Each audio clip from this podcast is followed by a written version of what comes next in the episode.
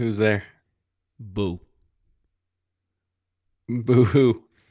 Don't cry, dude. We only missed a week.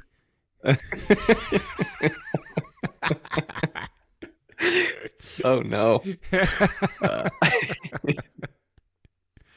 Uh, uh, how about how about the fact that we didn't miss the week that I got the vaccine, but we missed the week after? you know what it was is because I think you were like was there was a lot up. going on. Yeah, and and you, you yeah you really forced we forced doing that episode. Yeah, we We're did. We got to get this episode, yeah, we did it. It was yeah. and it just fucked. up. Yeah. It doesn't feel like to me we missed anything no, we're doing good. We're doing good. because it kind of just feels like last week we also did a podcast. yeah, it does feel like that. You know yeah, what I but you know, you know what sucked about last podcast? YouTube. The- oh yeah, yeah, yeah, YouTube sucks. yeah, yeah. yeah. Like we're doing YouTube. How do these? How do how do all these like video reaction videos exist on YouTube? And we just did the same exact thing, and they shut us down for copyright infringement. I think you you can react to other content, like video content, Yeah. but it can't be like things that are. uh I listened to Rick Rubin talk about this actually. Yeah. Um, What does he have to say? everything is My fellow Long He says, like. Yeah these these algorithms uh just kind of like the, the way that the system works now is it's just like everything is uh i'm look i'm i'm searching for the right word here but like patent like every little sound yeah, yeah, so yeah. like we had that he shit said pretty recently- low though. I thought I thought we were Yeah. clear. no it'll pick up like i, I mean yeah Yo, and It's some, kind of and, like- and somehow my work continues to get ripped off and no one gives a shit. yeah yeah uh nfts are going to change that oh my god. I hope NFTs put Instagram out of business. yeah no instagram probably owns nfts That's true. They probably do. They own our Yeah. souls, actually. Yeah. Yeah. Yeah. No, Rick Rubin was making an interesting point. He said that um like you know a lot of like I mean this kind of leads into some questions here, but like ni- a lot of 90s hip hop or like just hip hop in general sampled everything. Yeah. So sure. everything was sampled. Right. But now you see like a lot of like outrage recently where people are coming out being like yo this this guy just stole this record from from this era. Hmm. And it's like yeah, that's sampling. yeah. But people like all of a sudden kind of forgot that that's what hip hop originally was was sampling all these sounds. It's it's But people are getting hit. but it's okay. I think it's totally cool when someone samples something and builds on top of it. I think Mhm. it sucks when someone takes something and just uses it with no creative, you know, like process with it at all. You know, like if someone took my shit and like reworked it and turned it into like some new design or something like that, I'd be like, that's pretty sick. You know, that's cool. That's creative. That's interesting. I like that I was a part of some other process, you know? But if someone just took my shit and just like changed the word, which happens all the time, Yeah. that's when it's annoying. Well, what did I say to you the other day about the algorithm? That I'm like, I, I used to hate the algorithm, but now I'm kind of psyched. Yeah, yeah you like Yeah. it now. I like it now because it's just like every like for a minute there, everyone everyone's life just got like a lot easier. They're like, hey, all I have to do to get work is just post on Instagram, and you were getting all these like these like fucking hacky designers who who like just like learned how to rip off a couple of people on the internet and then you have like people hiring them off of Instagram. And they Yeah. completely don't deserve it. And and uh, the funny thing is is I remember there was a few clients that hired some of these people to do work. And then they came to me and they were like yeah I worked with so and so they have a huge Instagram following blah blah blah. But they were totally unprofessional. They didn't really know how to do anything besides the stuff that they post and blah blah blah. And I was like yeah because they're fucking 12 years old and they never actually did this before. They're just like good at mimicking something and then just like posting like 14 times a day so that it's always in your face. Yeah. you know? So now that the algorithm came in and it just like shows me like news events from four days ago over and over again like it's just not you know you you can't like I, I know a lot of artists and shit complain that their stuff doesn't get seen and mine hasn't been seen in years so it's like i get it. But like at the same time it kind of levels the playing field a little bit and like some people have to actually work hard to have people see their shit which is like unheard of for some people you know Yeah, it's weird how I mean, I would be a hypocrite to say that I'm not I'm not like I don't get angry about the fact that like why am I not getting this when this Right. person got it? Right. it's like, well, I also haven't been working long enough to really it be justified, but Instagram did kind of ruin that a little bit Yeah. for the longest time. Yeah. Where yeah, uh, I don't know. I think uh I'm okay. I'm okay with the algorithm too. I hope it just ruins everything. I'll be glad to see it go. I'm I I I mean, especially if the past few years, man, social media has just become a never-ending source of stress for most people. Yeah. Like just fucking let it go. you know? Yeah, and you know what? I like I promoted a post. I'll say Yeah. it. I promoted a post. You did. And and you were telling me don't do it. Like Yeah. it actually gets less engagement. The natural engagement stopped the minute I promoted it yeah. and it got no engagement. Yep. So I pay I paid to kill my own post. I'm like, whoa, it's dead. Like I tried to I Uh, tried to promote a post one time and it was just like uh I forget what it was. It was maybe for like the workshop or something when I started the workshop or maybe it was just to see like how it would go. And I'm sure I I know I know that a lot of people do this and, and that there's a certain way to do it, but this was my first time doing it. And it was just like it was like okay, how much do you want to spend on Yeah. this post, right? So it was like do you want to spend $5? If you spend $5, um you know, 500 to a 1000 people will see it. If you spend $10, and this is what this is what it goes. It's like you the more you spend, the more money should the more people should see it, right?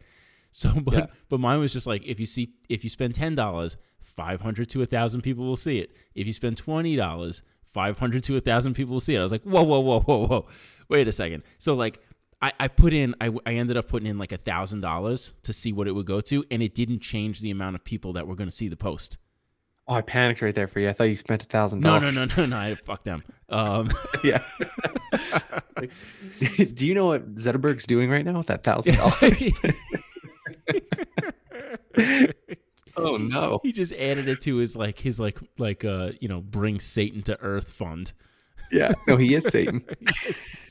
he's not cool enough to be satan Yeah. like there's no, no, there's he's- no like metal bands in the 80s that are going like hail zuckerberg you know what i mean he's fucking like he's like on some like weird like demon tier Yeah, You know, he's so under the radar that he's definitely Satan. you think so Yeah. i would So be so the radar. disappointed if that was satan Yeah. Yeah. for like a lifetime like of a- listening to like death metal if that was satan i would just be like really all He's those like cannibal Satan's corpse minion. records for this Yeah. this guy? Wait, everybody prayed to this guy? morbid angel lied to me all these years He do you think that uh because I, I just watched the social dilemma.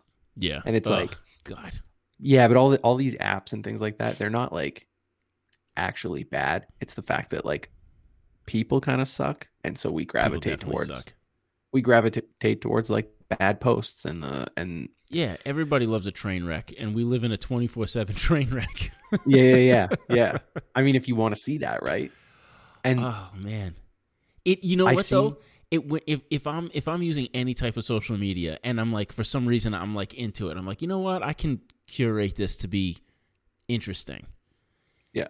something shitty always creeps up in there and it just always diverts your attention and you're always just like wait what was that what happened you know like Yeah. something that you don't want to see will find its way in there and it'll be like hey you sure you don't want to see this I was just telling you how I watched Social Dilemma and I realized like they explain how it's like kind of your choice to like look away from those things that like yeah you know make you angry and things like Yeah. that because the more you just look at them the more the algorithm just feeds you that because it's like oh you stopped on this post for longer than you stopped on like the the little rabbit post right. you know what i mean? Right right right right right. I watched that that show and then i instantly got into a fight with somebody on social media about what they were posting. So uh i didn't learn my lesson. No but no. at all. No you had it Uh, coming. yeah definitely. Should we uh speaking should, should we jump into the hot minute yeah speaking of satan This is the hot minute. love it fucking, uh fucking theme with a with a little cat meowing at the ends we'll probably hear those cats again this episode. Oh my god.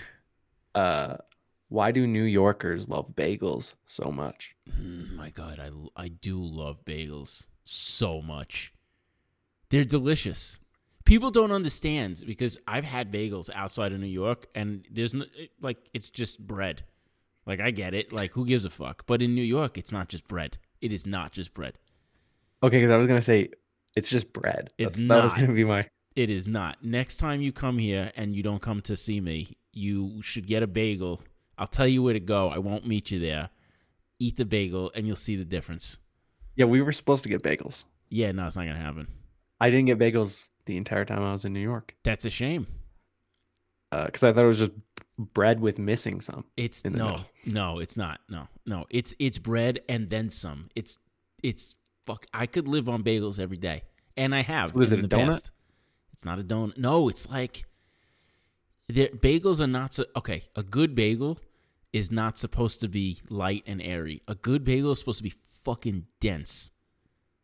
Like, like Like when rye you bread. When you get when you get when you get a dozen bagels right from like a bagel store and and you you take that bag because this is what i don't know I, I- this is maybe this is a new york thing i don't know you get a dozen bagels people are over you're eating breakfast together or whatever like say like you know it's it's a family event or whatever you, Yeah. people sleep over people come over for breakfast something like that you get Never a dozen done that. bagels it's a very normal thing to do in new york Yeah. you get the bag, it's in a fucking paper bag, you drop it on the table, and it's just like boom. you know what I mean? Like it brick. is like it is weighted. It is heavy. And and you you open up that bag and it smells so good. And you reach in and it's a doughy, thick, dense bagel. You cut that shit in half and you start putting stuff on it, and it's just it is an experience that never gets old. To me, it doesn't sound very good. I'll It have to look good. up a New York bagel recipe. It, no, you're not going to be like able to do it because you need New York water.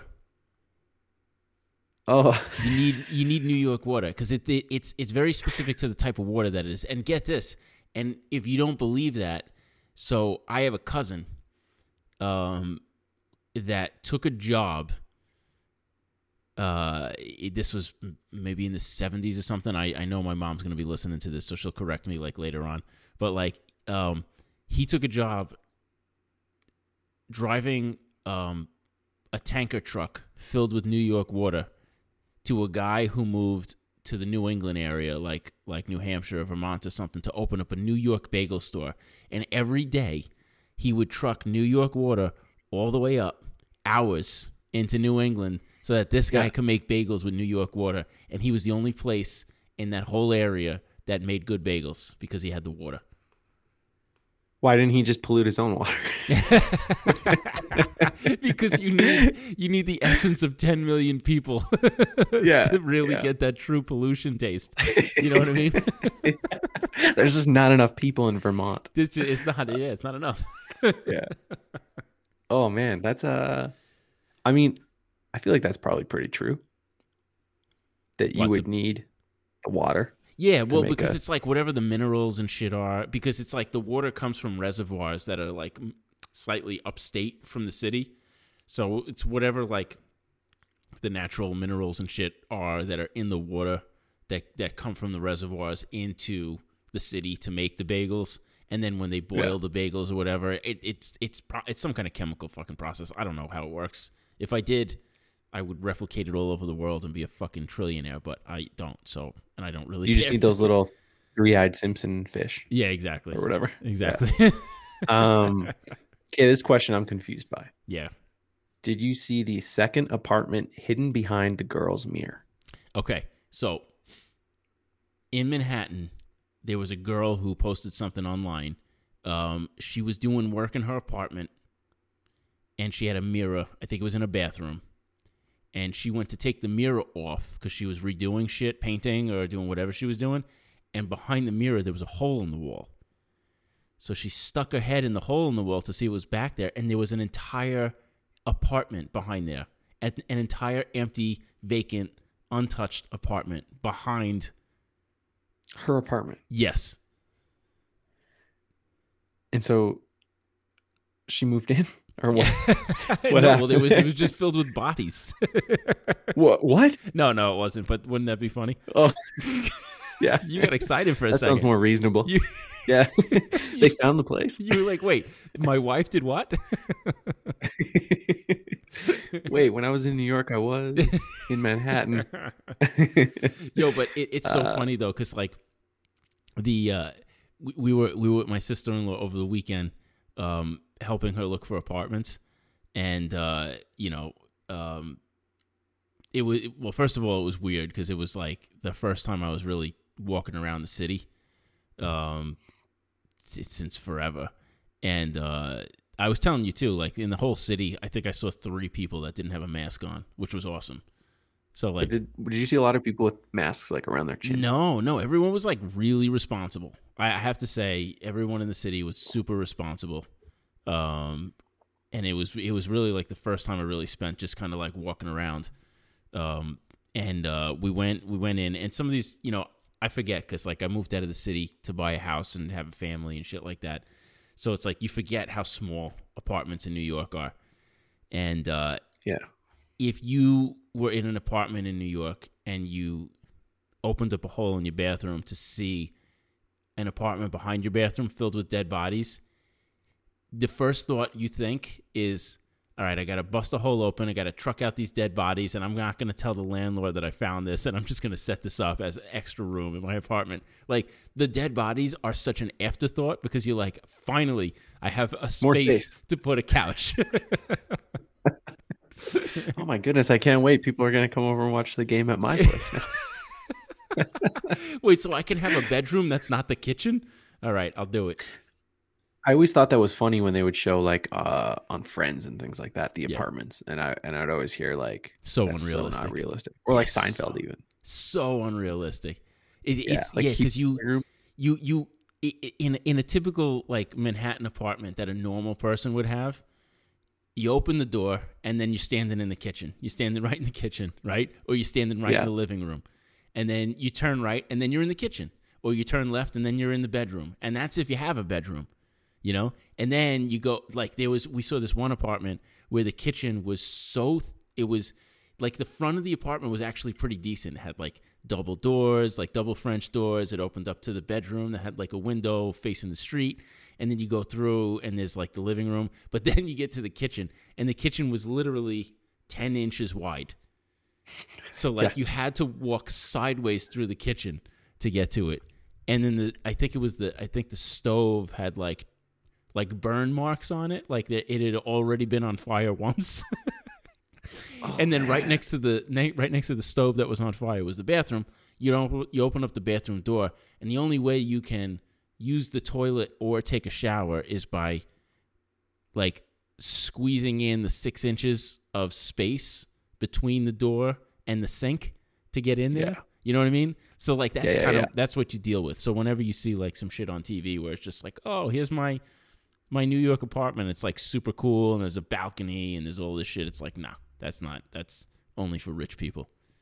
That reminds me of the Beastie Boys talking about their apartment that they lived in together. And it was like the the toilet and the bathtub was in the middle of the apartment. Yeah. There was no rooms. I'm like, whoa. that sounds about right. Yeah, that, that's kind of awesome. yeah. Um somebody wrote in, they said, quiz Brent on 90s hip hop. Is you know it's really funny because here's t- two things right number one Yeah. you were born in the 90s so Yeah. technically you really shouldn't know much about that but you do because you Mhm. like hip-hop Yeah. me on the other hand everyone assumes i like hip-hop for some reason i don't know why that is Yeah. i'm just i'm not a big fan i was always more of a metal punk and hardcore kind of guy i never you know there's little bits and pieces here and there that i picked up along the way but it's so like we went we went to i think this is like last week maybe there's there's this restaurant by us that had this big outdoor seating area and every it, all, all these all these seats were all separated and they all had like little fire pits so like everyone got their own little fire pit to sit next to Yeah. which was super cool and these fucking people came and they were nice and they were just like excited to talk to someone because like you were getting a little daring now because we got the vaccine. So we're like, oh, we can go out, you know? Yeah. So we're like sitting and we're still outdoors and we still have masks on or whatever. So it's like, it's like still totally fine. But like we were talking to these people and this guy, this guy started talking about Hootie and the Blowfish. And he was like, yo, Hootie and the Blowfish is so good. It's so good. So, and then he, and he like looked at me. He's like, "You ever listen to it?" I was like, "No." and he's like, "Oh, but I like hip hop too. I like hip hop too." And I'm like, "Okay, cool. Like, like, what does that mean?" He looked at you and were like, "Hip hop guy." Yeah, yeah, yeah. Like, I don't know what to. I Yeah. don't know what to think about that. You know? Were you wearing a New York hat? yeah. Yeah, definitely. That that's what gives it away. That's what that's Everyone the dead sees- giveaway. He's just Yeah, like, what Jay-Z. Jay Z's cousin? Yeah. exactly what it is. Uh Yeah, I would assume you liked hip hop. Why? Because I'm from New York. Is that is that the only reason why? Like, I don't know. No, don't I- The aesthetic of like uh, street art and stuff like that. I as well, guess. you know? Yeah, I guess so. I guess so. What are the five pillars of of hip hop?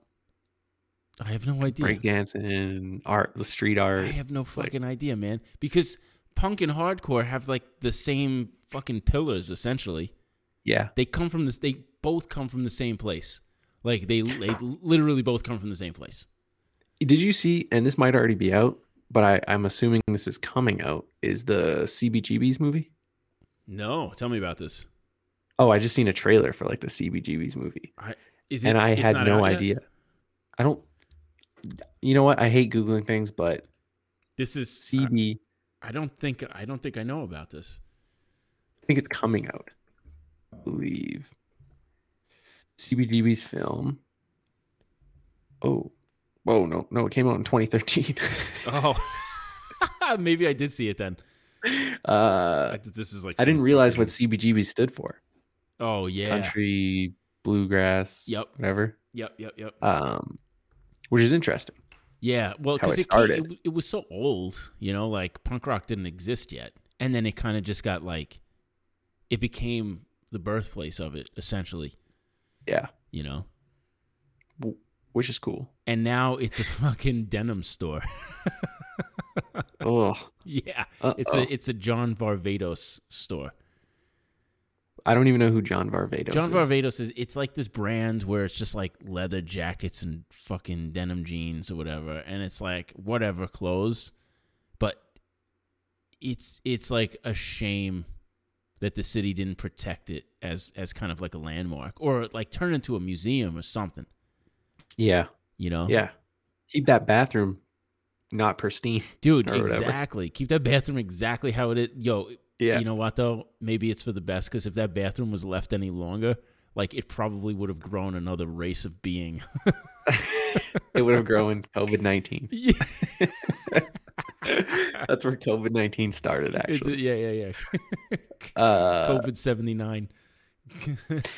so I, I also I guess you're right. Like like the birthplace of of those two things. Like you like hardcore, but hip hop is very very very closely related to like those underground scenes. there it's so it's so similar in aesthetics and Mhm. people you know Yeah. like it's it's it's very much uh well at least like kind of like the origins of it too like maybe not so much today like both both are pretty overproduced today Mhm. um but like the original versions of both were very raw very emotional very diy very street based very art based you know very kind of like you didn't have to be jimi hendrix or like eric clapton like ultimate like talents to be able to play it you know like you didn't have to be like virtuosos. You could just be like a whoever you know and just like practice at your house your apartment your bus stop wherever you are where you're just like hey i want to do something and then you stand in front of 20 people and you do it. And then a couple of people are like yo that was cool. I'll come back and see you when next time you do it. And then you stand in front of 25 people and then you stand in front of 30 people you know and it's just Yeah. and that's what it is. Like you're not doing it to become famous you're just doing it because you just enjoy doing it.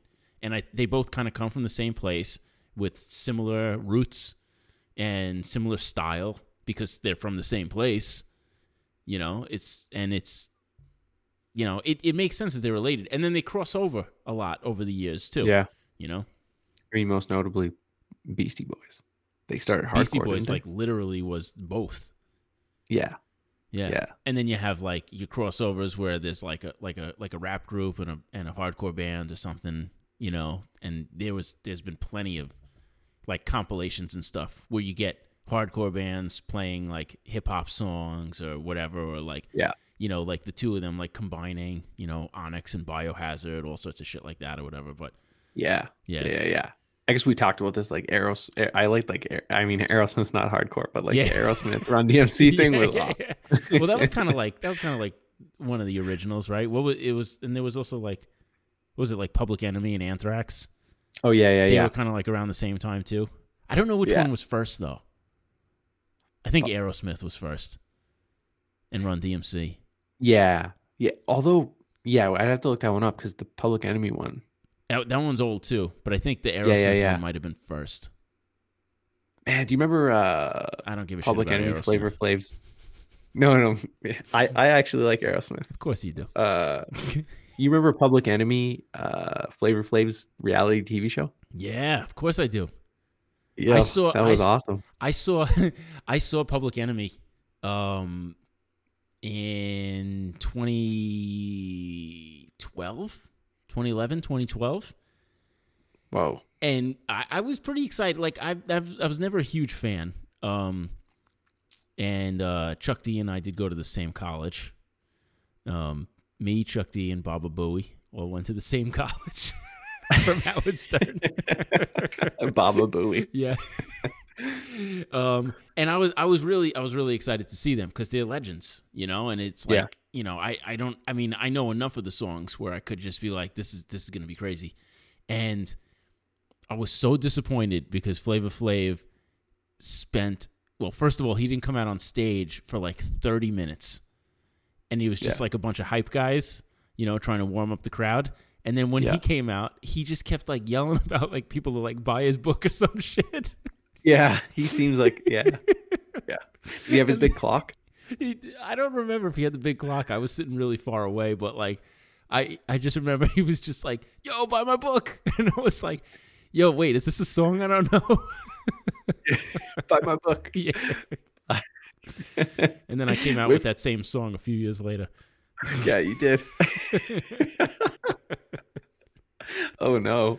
Uh, yeah. No, I um, I love I I love all that kind of stuff. I Yeah. appreciate it all. Yeah, yeah, yeah. yeah, it's got a cool history. You know, like any any one of those things has a cool history because it's like it comes it comes from people like just like caring about creating.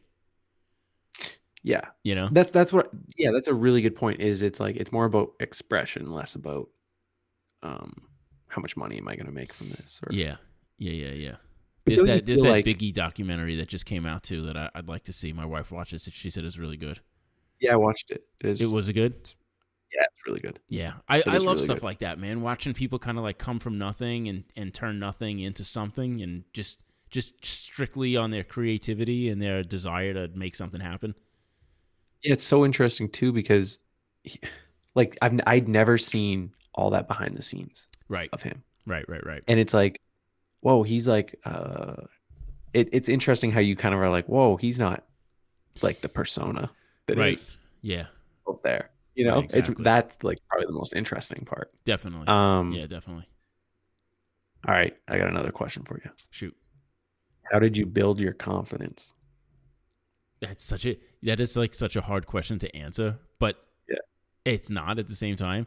The best way that I've found to build confidence um, is through failure, and it's it's always it's always like how many times can you fail and get back up and keep going, and after a Yeah. while, if you fail and it doesn't stop you, then you kind of feel a lot easier about going into things because you're like, uh, if I blow this one, I'll still be fine.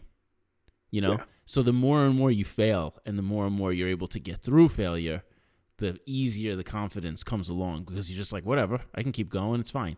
So it's like even like the worst failures and stuff, if you make it through those, all they are are confidence boosters. And I Yeah. I failed a lot. so like the amount of times that I've failed and and the amount of times I've known that I've been able to just get through it, it's that is alone is what what's built my confidence because I know like when you see the dark side of things and you see some success, you're able to understand the whole world of what you're doing. So like if you put me in a debate with anyone in the design industry on stage in front of a million people, it doesn't matter what the question is, doesn't matter what it's about. If you have that history, and I feel I always feel confident in this too. If you have that history of failing, succeeding, keeping your eyes open, it's it is the best educator in the world. And I think yeah. I think confidence comes through that education. So that's why it's like it's super easy, you know, like you just you just have to fail a lot and just like pay attention to what you did and pay attention to what went wrong, understand it, and the more and more you get it, you realize this industry is not that complicated. Once you figure it out, then you just got to you just got to you know, sculpt it around the way you want to live. Yeah, that's funny because it's like the complete opposite of like a what every self or like self-help or guru kind of expert in an industry would tell you. You know what I mean? You know, yeah. Like yeah. they'll just tell you to keep grinding hard and stuff like that, but they never tell you how. You right? Know? No, of course not. No, they'll they'll never. Like, they never how. tell you what you're supposed to be doing. No, because it's just like we live in a world where it's like, oh, you're supposed to just have it all together, and it's like, yeah, really, what you're saying is you're supposed to just like keep not having it together until you can hold it together. You know what I mean? Yeah. Well, I, li- I like when people say like, you know, like this is really hard. You know, how how do I get through this? And I'm like, well, you just if you want it, you'll get through it. If you don't yeah. want it, then you should leave and make room for other people who do. Yeah, that's it. Yeah, and I know this is probably true for you. Is like I always think, uh, oh, like like there's like money in this industry. You, like I can support myself, I can make a living and, mm-hmm. and things like that. And then if I was to actually break down like how much time I spend doing this, right? I'm like, whoa, I make like way less than minimum wage. Yeah, you know what I mean? Yeah, like I think about this nonstop. I'm like, I don't know. Like I know you're the same, right? Like I don't think. Well, it's it's like how much is your life worth? Yeah. When you think about it like that, you know, but you can't you can't think about it like that because it's more about the fulfilling nature of what you're doing. Oh yeah. Than it is what you're getting paid. Yeah. No, definitely. You know? Definitely. Yeah. But I guess it's just interesting to be like, uh, oh, I think about this nonstop. Yeah. And like a client will ask me like, hey, I want to design for something. And it's like, I know I haven't started that yet, but it's like I'm already thinking about it, which is like, oh, it do you ever do you have can you turn that off? the ability to be like until this is like a for sure thing until i'm actually working on it i'm not thinking about it i guess you do i mean yes and no. It just depends. I mean you i found that everything has a place in my brain. It's just a matter of like i have to turn stuff off sometimes to get other things done. And then as soon yeah. as i'm done with something else everything comes flooding back in. Yeah. You know? But do you ever have downtime? Because i feel like i don't have no. like, mental downtime. Yeah. Downtime? No, but like you know, you're sitting and you're like, I'm eating dinner. I don't know I'm what have, like, is. I don't need to. Yeah, no, I don't need to think about my work. No, you know, no, no, yeah. because I have children too. So any yeah. downtime I have is consumed by them.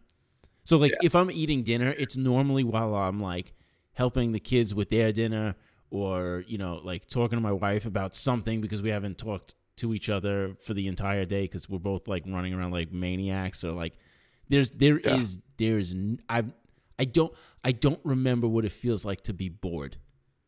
Yeah. I haven't been bored in like 15 years. Okay, I've also not been bored. Yeah. I've been stressed about oh god, I got to go do that and you're sitting there yeah, trying to be bored.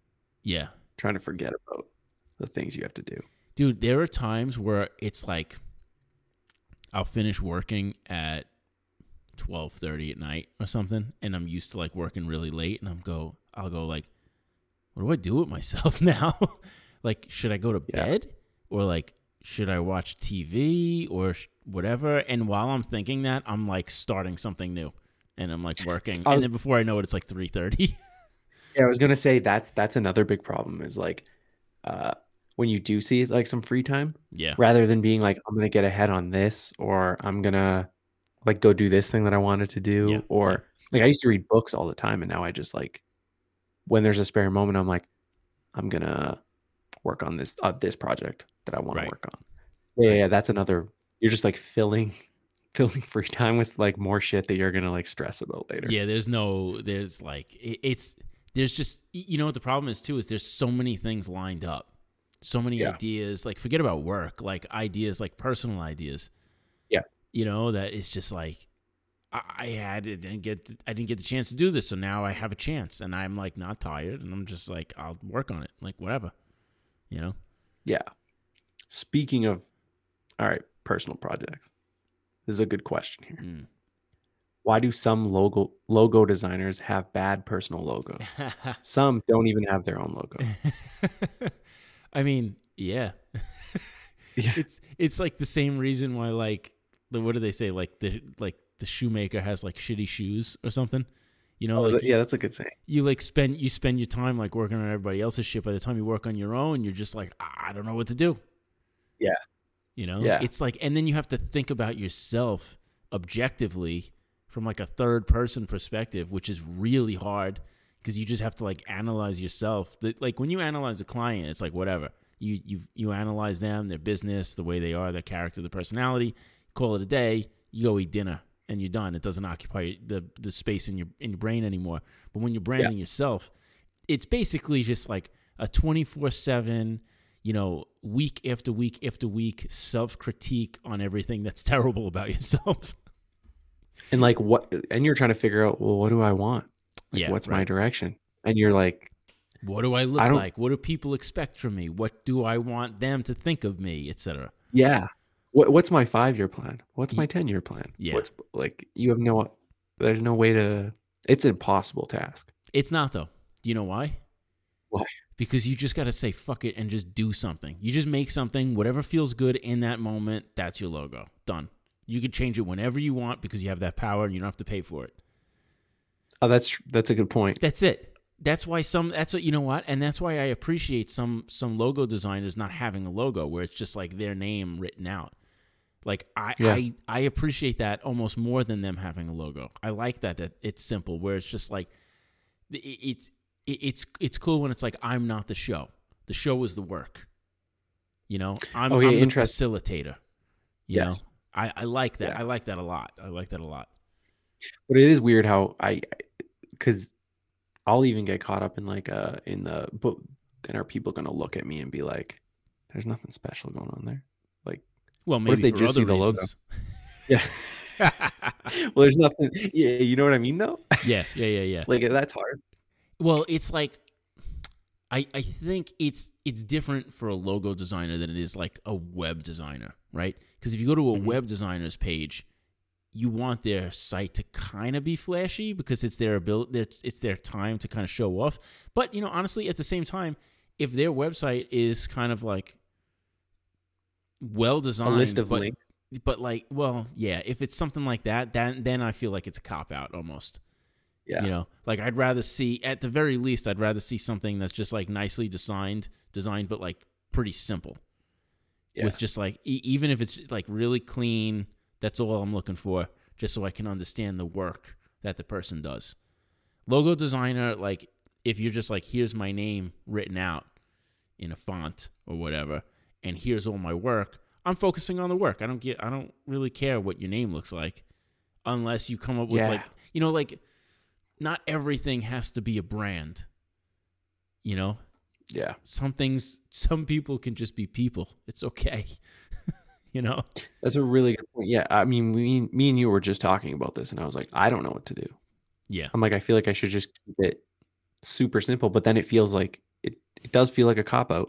It does feel like you're just taking the easy way out to just do a font. Well, I'll tell you this, right? So on the studio website, Contino has a logo. Excuse me. On I have a personal website too, just for like when people are searching for me by myself. Mhm. It's just got my bio, a picture, and my name on it. And my name is just typed out in a font. And I feel great about it. I feel fucking like I love that that's all that it is. You know? I'll tell you what, you're you, that's not completely true because you also have like a sick little uh, illustration of you. Mm, down at the bottom, but it's not like it's not like at the top though. It's just like a little. It's a little footer. It's just a little footer design. It could be anything. It could be, it could be like pictures of waves. It could be like a little fox. It could be like literally. It doesn't. It happens to be like a little illustration of me, but it doesn't have to No, be it's that. sick. It's sick, Well, I appreciate it. and that. it's it, I that that like little it. thing. Yeah, I was I went to it actually like the other day yeah, because I was like, oh, what did John do? And yeah. I went and looked, and I was like, that sells it. The You whole thing so? is really great, and I'm like, Yeah. this is great. And then when you see that, you're like, oh, this is it's very interesting. I do. I do like that. You're right. Yeah, no, Forget you everything have I a branding element. Forget everything I said. You got to brand the shit Yeah. out of yourself. if you're just using a font, that's you're not doing it. Uh, but that that that website where it's like johncontino.com it doesn't have work on it or anything it's just a picture my name and a and a, a short bio and that's it so like that little logo or whatever is the closest thing you're getting to seeing anything that resembles me from a creative standpoint yeah, yeah. Okay, so I'm just gonna do that, I guess. yeah just do that My mean- bio will just say Brent Bates. if if your if I think if your site is clean enough and the work is big and bold enough where it's just like you can really just like sink your teeth into it, I, I think that's all you need. That's a good point. Yeah. So you're not angry about it. I'm angry about it. no, no, I feel good about it. I feel I th- yeah. No, there's nothing to be angry about, man. Just like you, just like it's cool. Let This is something we have to let the about. work be. Let it breathe, man. Let it breathe. Yeah, that is. I'm really excited about my my new site. That's not really new because that's that's exactly what I did. As I kind of just put up the work, Yeah. or whatever. Well, that's I And mean that's what that's the important part, you know. Like it's different Yeah. when it's like a studio or an agency or something like that. Like even then you're putting thought into the typeset, you Yeah. know. But like when it's just yourself, I think that's as long as long as it, it it's kind of designed well, your name could just be another headline on the page. Yeah. you know. Yeah. Um, we we were talking about this recently, and I think we brought this up before, but um, what you, what do you, like when you're listening to things and you're working, you listen to the same things over and over and over. Yeah. And so is that like OCD or is that a creative boost? Oh man, it's um I wish I wish I could remember where I saw this and I think we talked about this. But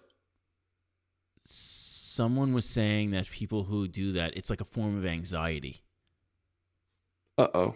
Yeah, like it- because it's like because if you if you're listening to the same thing over and over again or you're watching the same thing over and over again, it's kind of like a coping mechanism because it's comfortable and it's just like your your anxiety is is um it's, it's, no it depends on the situation you're in but like the, the the reason you're watching that is because you're using it as a calming effect Oh no, because because like that that does ring true. I think we did bring this up because that's definitely when I pick a movie. If I'm Yeah. not working, yeah watching a movie, I like to pick familiar, mm-hmm Yeah, good time. Like I know I'm I'm gonna watch it and be happy. it's like almost meditative. Yeah. You know, because and it's like like I, I've talked about this before. Like when we had the old studio, um, me and my friend Matt, we uh, we used to have like a couple of movies that we played over and over again. Like Back to the Future was one of them, to the point where the sounds of Back to the Future, you know, like Yeah. I didn't even turn to look at the screen that we had mounted on the wall. Like it was just, well, I just looked at, at my computer. I worked, I listened, and all the it was just it might as well have been like a radio play. Like I didn't I didn't even see the movie for years, but I memorized the whole movie by heart from every like like sound effect, crackle, you know, script, everything. Like I remembered every line of that movie, every sound, everything, just from sitting there. And we would loop it all day because we both found such comfort in it. It was just like a way to kind of like feel relaxed, and it wasn't. It's not depressing. It's a very lighthearted, fun movie, you know. Yeah. And it's a hundred percent like a hundred percent like a coping mechanism, without a doubt. Oh man, this that makes me feel bad. It's like, is there some underlying underlying problem that we need to fix? I mean, yeah, everybody has one. Are we messed up? Yes. yeah, hundred percent. Uh, Can you be a creative person and not be a little messed up? I don't think so. Or a little bit like like you're you mean like angry with the world or Anything. uh, you could be. You yeah. could be scared, uh, angry, um, nervous, confused. Yeah. Right. All those things I think lead to good artwork. You know what's funny is the one person that I ever seen like arguing that that's not true. hmm That you don't need to like like an artist doesn't need to be like damaged in some way Yeah. to create great art.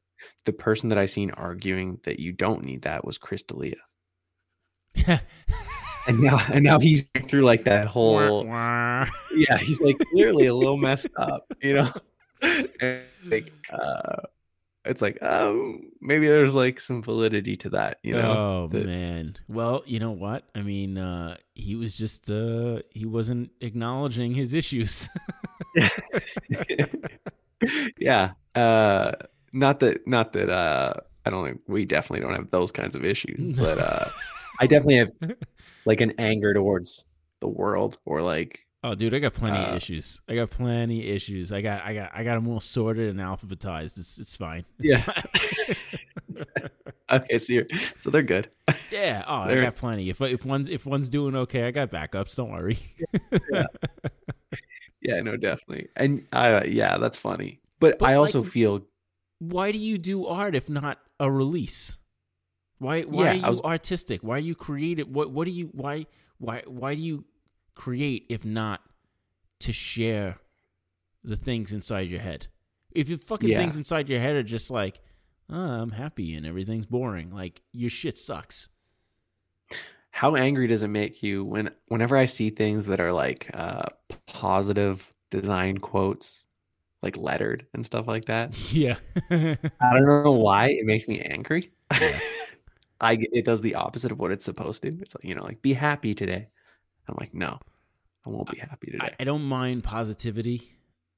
Um, but there's a there's definitely certain versions of that that are very um irritating. Mhm. You know, where it's just like you see them and you just go, "Sh- "Shut the fuck up."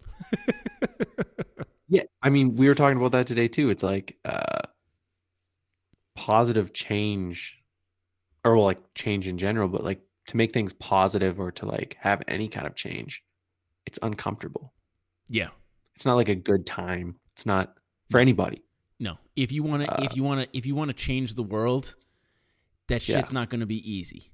You know, it's going to be be- hard. It's going to be painful. You want to change your life, it's not going to. It's going to be very uncomfortable. You're going to be in situations that you do not feel comfortable with, and that's you know, if you ever want to get anywhere, if you have to, if you want to evolve, it's going to suck.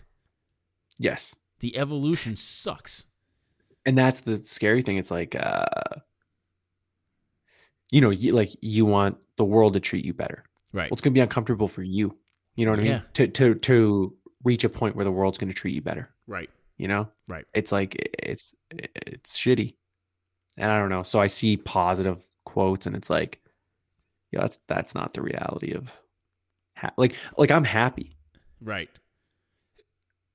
and like to reach that it's a lot of work right like like Yeah. not that i would be unhappy but like to be doing what i'm doing to i'm sure you're the same you're the exact same way it's like to do this is like a lot of work Right. and so you're not just like oh nice i'm a designer that that uh wakes up and great things happen Well, it's like, yeah, no, I I consider myself very lucky. I I love my life. I have a great Mm-hmm. Yeah. family. I get to do what I love every day. You know, I have a place to live. It's Yeah.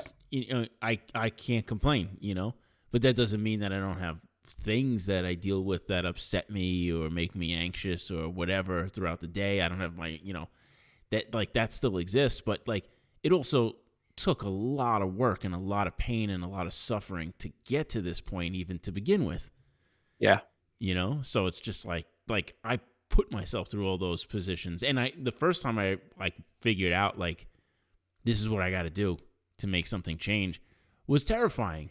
And I was like, oh, I'm gonna have to Yeah. put myself in these positions that I've never really wanted to be in, and I feel uncomfortable with it, and it's it's scary to me, and it's whatever. But I did it, and something came from it, and I was like, oh, all right, you know. And then you, it, you know, it almost doesn't go away, you know. Especially you see a lot of um designers who are like introverts or whatever Yeah. you know and it's so funny to go to like a design conference where it's like 3000 people who just like have social anxiety Yeah. you know yeah. I just want to be like you know what everybody? It's okay if you all go home right now. It's fine. You Yeah. can just go home. It's okay. Like i'm not gonna be upset. You're good. Yeah it's it's i want you to be happy you know? Yeah, which is uh isn't that the weirdest thing is like being like a communicator in a sense, I guess, and then not wanting to communicate with people. yeah. Yeah, I found my way to communicate with people. It's through design. It's not through uh it's not yeah. standing there talking to it's them. not it's not through other people Yeah. Yeah. I, I've done I've done talks about that too, where it's like it's just like straight up about about anxiety, and I feel like Yeah. those are the ones that always connect the most with people Yeah. because everyone's just sitting there, and as creative people, like I like we're talking about now, everyone has like their issues, and when Yeah. it's just like eh, like ninety nine times out of hundred, you're talking to a designer, they're not an outgoing, performative human being. Yeah. You know, Yeah, yeah. I think the the ones of us that are are like that probably because of some kind of coping mechanism. You guys are faking it. Yeah. Uh no, that's another thing too, is like just uh our job in general is like you kind of get given a, a task. yeah, Every job's different. Yeah, Every solution's different. yep, I don't know what I'm doing next week. yeah, right. You know what I mean? And so it's like I I know I'll probably hopefully still have a job. yeah, I don't know what I'm working on. right. I have no idea. And like that that can be like uh uh that can give me anxiety not knowing. It's not like, yeah, you know, you're a mechanic. I'm not downing mechanics, but if you're a mechanic, there's only, you know, 900 things that can go wrong on a truck. You know what I mean? Or, Yeah. or like whatever. You know what I mean? It comes in and it's like, okay, this is the solution for this. There's only This so many ways a car can break. Yeah. Yeah. And I think our job's probably not not even as hard as being a mechanic. Yeah, but, right. But uh I guess just the anxiety of just not knowing uh, all the time. There's so many be like, anxieties oh. that come with our job, though. Like, like right now, oh man, I I'm not, I'm not sure if I'm allowed to talk about this, but I'm working on an event for New York City, which will be a, a, a big deal, and um, it's very much something that can be potentially iconic in the future. Yeah. Yes. No pressure. no Yeah, pressure it's- whatsoever. You know, like yeah, this could be like yeah, this could this could be iconic, or it could just be like something people forget about within two weeks of the event happening. Yeah. You know, Oh, that's a good question. Do you think that cuz we we kind of brush on this all the time, which is like what makes something a hit or or yeah, like what makes something last forever? And it's like can things last forever anymore? dude. I don't know, but you know what's really funny, and and this has come up in a few different ways. Like this is this is the eight year anniversary of um the incendiary record I designed that the the band Yeah. that opens the show for us, and it's like it's crazy that it's been eight years. Number one, because the record is like the exact same age as my daughter, so it's like weird Yeah. to to know that I was like working on that at the same time. You know, she was kind of being worked on. Yeah. and they both kind of came out at the same time. Um, Yeah. But like, there's that little icon on the back of the record that's a coffin, and it says "Product of New York." Yes. And when when that record got released, I was out of touch with the hardcore scene because my daughter was being born. I had just moved out of the city. There's like a lot of adjusting that I had to do to life. And by the time I came back to it, that icon had become an iconic mark in the hardcore scene. And I had no Yeah. idea. Like people were just like, "Oh my god, you're the guy who designed that?" and I'm like, oh my god, you saw that? you know, like I didn't know that. It. I didn't know that it had like such an impact, and that it became like this mark that everyone knew. And it's it's like crazy because it was never intended to be that. It was a little fucking whatever that was just like a separator between the song titles or something on the back of the, the, the record cover. I don't even remember. And uh, it was just it just it latched on. And there's how do you Yeah. how do you make that happen? Like that's what that's what our job is to, to to make that happen over and over again. But like some shit hits and some shit doesn't, and it doesn't matter whether whether it's good or not. It's like the right time, the right place, the right Mhm. formula, all coming together simultaneously to become a lasting, you know, visual that people remember. I guess it's like any uh, opportunity, right? Like you're you're constantly trying to do that, trying to do that, trying to do that, and eventually, hopefully, everything lines up, and you'll do a few. You Yeah, know? but are they always by accident? You know what I mean? yeah, Like when um, you try to design something iconic, how do you know that that's just gonna stick? Yeah, the- is it always by? It's even- not definitely not by accident. like a five million dollar rebrand where it's just like Coca Cola says we're gonna do this, and they're gonna go to Landor or whoever to go and do this like crazy rebr- rebrand. Like they could spend all this money and do all this research and do eight Mhm. million versions and and and like focus group them and test them and do this and blah blah blah blah blah. And within a month, they could just be back to the old logo. You know what? I I think that it's exactly. I guess you you've you've kind of laid it out here, which is you worked on that album cover, Mm-hmm. and it was like you deciding to put that little thing there. Yeah, yeah, yeah. Going to a focus group, getting a hundred people's opinions Bad does move. not work. No, it it's almost like why internal design departments don't work. Is like they have like 15 people all deciding what something should be rather than hiring one studio yeah. where it's going to get passed off to even if it's a junior designer, one person that's going to decide something.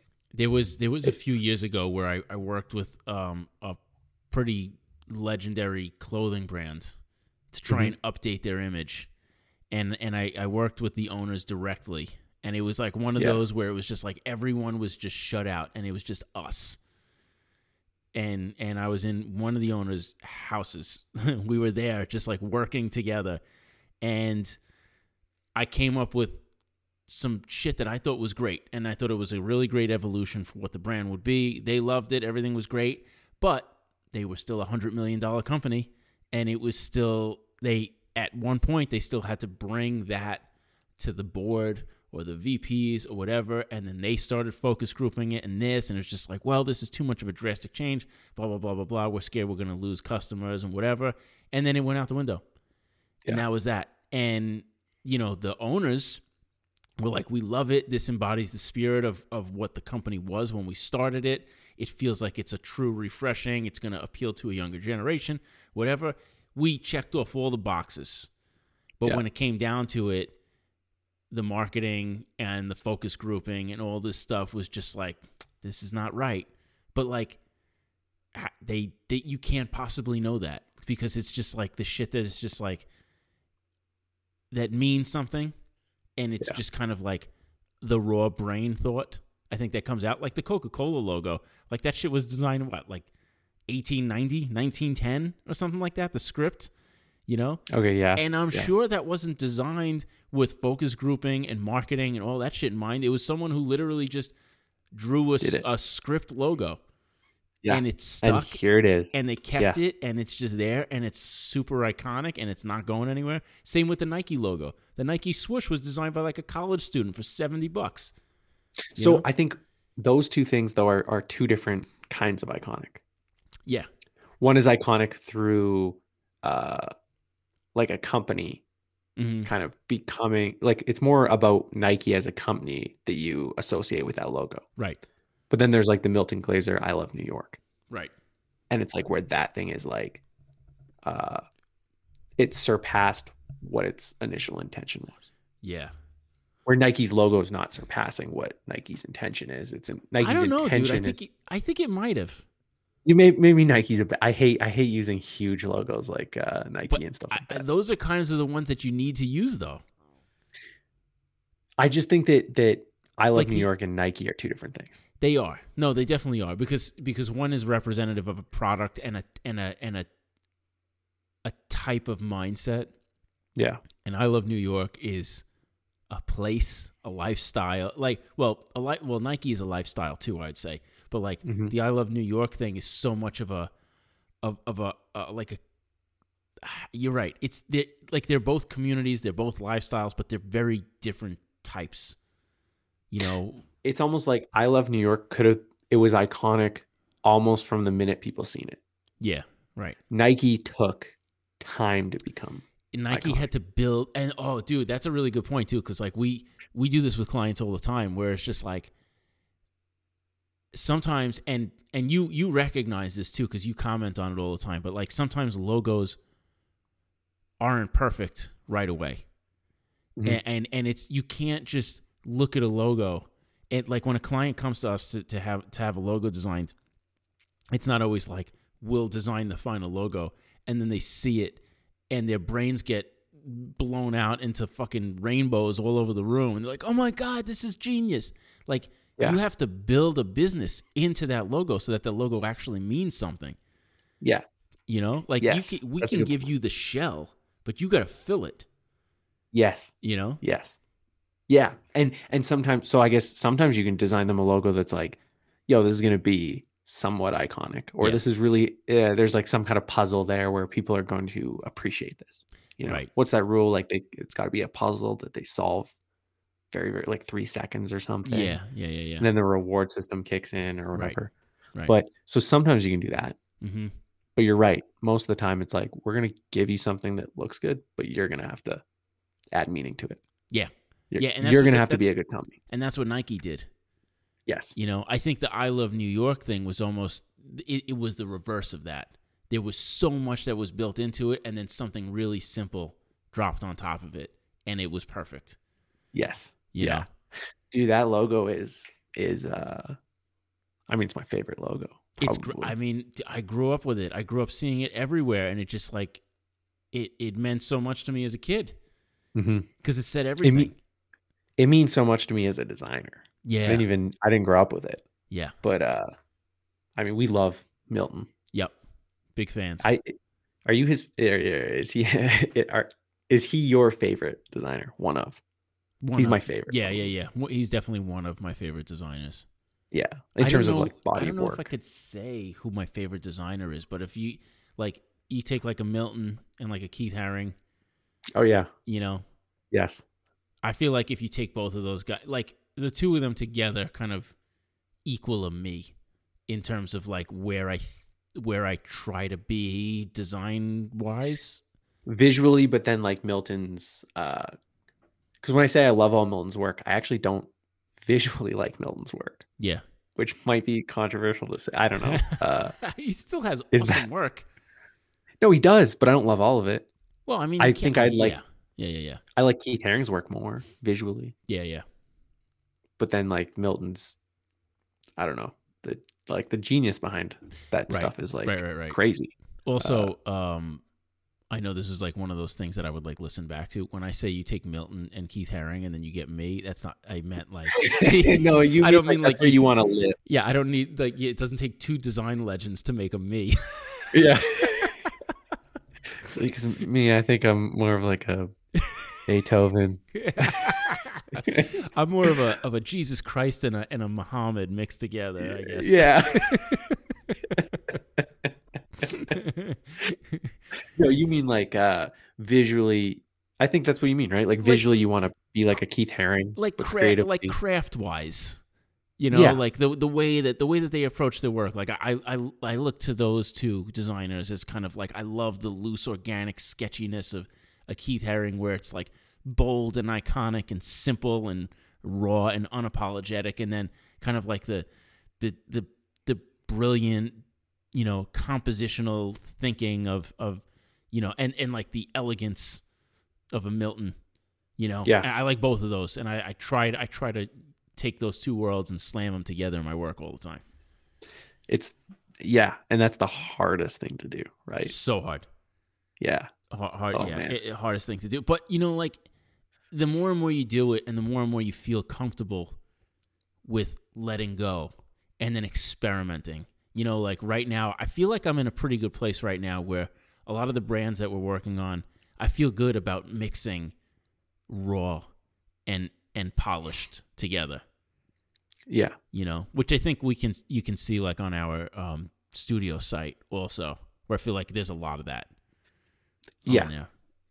Yeah. And and actually like a lot of those some of those fashion brands you're working on. Yeah. Yeah, yeah, yeah. You've talked about them. You've talked about Yeah. them on here. even Yeah, yeah, even yeah. that architect that we're doing right now too like it's it's so it's like so clean and so dirty at the same time Mhm. but like that's an architect that like that speaks to that speaks to him like an art a real yeah, he's an artist, right? yeah yeah yeah yeah he's an he's an artist and he he designs like in a really clean way but in but like the process is very dirty so like it Yes. really makes sense Which kind of don't I appreciate that more when you see somebody uh like not using AutoCAD or something like that. You know what I mean? I Or mean, they whatever, do. whatever architects use. Yeah, no, they, I mean they still use that shit, but like his No, I know. drawings, yeah, his Yeah, like it, I love I love sitting down with him because he'll he'll take like he just ha- literally has just like a big roll of tracing paper, and he just Yeah. pulls it out and he just takes a highlighter and he just starts doodling on the table. Yeah, yeah, that's so oh, I kind of want that. It's pretty nice. Like a big like a like a reel of like newspaper kind of Mhm, mhm. a reel that yeah, you like could just pull and rip or and some shit. Yeah, man, I wonder if you could do that. Let me tell you something. Uh, when when my when my older daughter was younger, there was a um an art desk that I bought her from IKEA. Yeah. And at the top of the desk was like this this wooden dowel and and a, a roll of of paper. that's so awesome. And all you do is you pull it and you draw and then you cut it when you're done. And you know, it's like for kids with like finger painting and watercolors or whatever. Yeah. But like as an adult illustrator or something like that, we should all have that shit. You know Yo, what I can mean? you imagine? Oh yeah. Yo, that I might I have think to do Ugly that. Books is dead. I'm getting a roll of paper. Did we we just we just like we just put our own business out of business before it even came out. Can you imagine? You have it on a roll, and on on the other end, it's rolling up. Oh Right? yeah.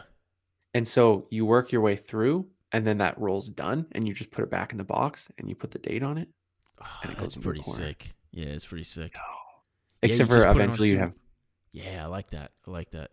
Yeah, you eventually gotta you like, have so many rolls. you pull it out on one. It, yeah, but yo, rolls of anything suck.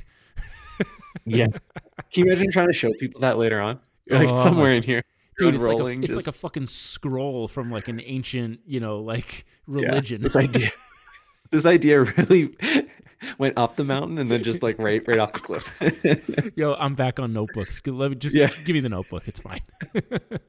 oh no. Uh, yeah. Oh Well. man. Yeah, so uh, oh man, that's funny. But uh, you know what? I think we made good time on this one. What are we at? An hour and uh an hour and eleven. Whoa. A lot of times what happens is we get to this point and we talk about this all the time. We get to this point and then we hit a conversation that we just want to like rip on. And then it's like an hour and a half later and we're like, yo, why was that podcast three hours long? Yeah, because it took an hour for us to like really. Yeah, Get we, into we, it. We'll hit like a topic, and then we'll just be like, "Holy shit, we need to talk about this now. This can't wait until next week. We gotta, we gotta break into it now. It's vital, otherwise the world will end." Talking about M- Milton and stuff like that, or like Keith Haring or, or that kind of stuff. Like, I feel like we we can talk about that for a long time. Oh God, we could talk, talk about that shit forever. Especially like in the way that like it applies to a lot of the stuff that we're working on now. Yeah. You know, it's like it's it's so relevant. Next podcast, I got to read you something he wrote. Okay. Mil- right. Milton, one of his essays. Okay. Um, yeah, I'll, Oh I'll read man, it. too bad he's not around anymore. He'd be the he'd be the best guest. Yeah, I mean, he worked right up until the end, That's I as we, as I guess we all hope to. a fucking role model. Through he put out a book like like a few months before he passed away. dude. That's like that's like some David Bowie shit. Yeah, You know? yeah. Just con- man, David Bowie. Yeah, that's somebody who like I kind of didn't care about, and then you were like, no, you got to go listen to David Bowie. David and I mean, I knew David Bowie like the, It the iconic songs. it like almost doesn't even matter what his music was. Just like him as a person was just like such Yeah. a creative force. You know what? Uh, to just drag this fucking podcast on. yeah. Uh, you know who I really, I kind of really like. I just watched the documentary on uh, Bob Dylan, No Yeah. Direction Home. Yeah. and uh, just how he kind of like constantly was evolving. Mm-hmm. It's like people would expect something, and he would just start doing something different. I love that. Yeah, I, That guy just I sold- love that. he sold all of his music to Sony Records for three hundred million dollars. Not bad. Yeah. Somebody People are like- buy, somebody want to buy all my work for three hundred million dollars. I'll sell it for, It for way less than that. three bucks. Three, am I getting? Am I getting four dollars? Four Canadian dollars, please. oh, five, five dollars. yeah, dude, I love, I love, I love that idea. I, I try to think about that all the time. It's just like, what can I do that's different than what I did before? yeah. Uh, I love that. I guess that's what makes iconic, right? Mhm. Wrapping it back up, but that's what makes iconic is is that you're not just doing something that you did before. And unfortunately, a client usually is hiring you on your last success or whatever. And so, yeah, so they I've- want that. I found the greatest challenge to be talking clients out of doing shit that they've seen already. Yeah. Yeah. That's the that's that's the that's the job. I think. I think when it comes down to it, that's the job. Trying to get someone to fucking do something different. Yeah. Because the result's the same, like what you want to achieve. Right. But that's the scary thing is the solution has to be different. Yeah. And sometimes the solution isn't different, but the process is different. And Mhm. therefore it makes the solution different. Even though visually it might not look different, but like the Yeah. thought process behind it is. So then it opens up the doors for for everything else to be different too. You know. Yeah. Uh, I got my brain going now. Yeah, I know. I know. Mm. And and I want to keep talking. This is a, don't this wanna- is definitely I- a topic for another podcast. I don't want to listen to you anymore. I had enough. okay, good. Yeah. All right. So listen, we're doing the rating and reviewing thing again. We decided we're going to do it. So go on to iTunes and rate and review us. Listen, rate us five stars and then say whatever the fuck you want after that. you could put like you got brownie recipes. I'll take them. Whatever you got, we're we're good with it. We got brand by hand books restocked at continobook.com. So if you want to get some of those, and then uh, we're actually we're actually using the the studio Instagram, you know, now. Now that we've kind of uh, ruled off, we've we've sworn off social media. We're actually using it for the studio now. So Yeah. um, we got a lot of cool stuff that's going to be going up at Conti- at Contino Studio. And then if you have questions or comments, the the box is still up at nosecast.com. So uh, we we redesigned the site a little bit, but um, it's still there, so you can use that. Um, and then every now and again, I take some DMs and stuff on Instagram, so you could do that too. It's cool. Uh, you got anything else to say, Brent? Um, how about? No, I got nothing. You got nothing. I got nothing. We're, we're- how many? What, are we? Forty-eight deep. You haven't had. a Okay, I got something. What? Stay up! A frozen break that paralyzed the truth!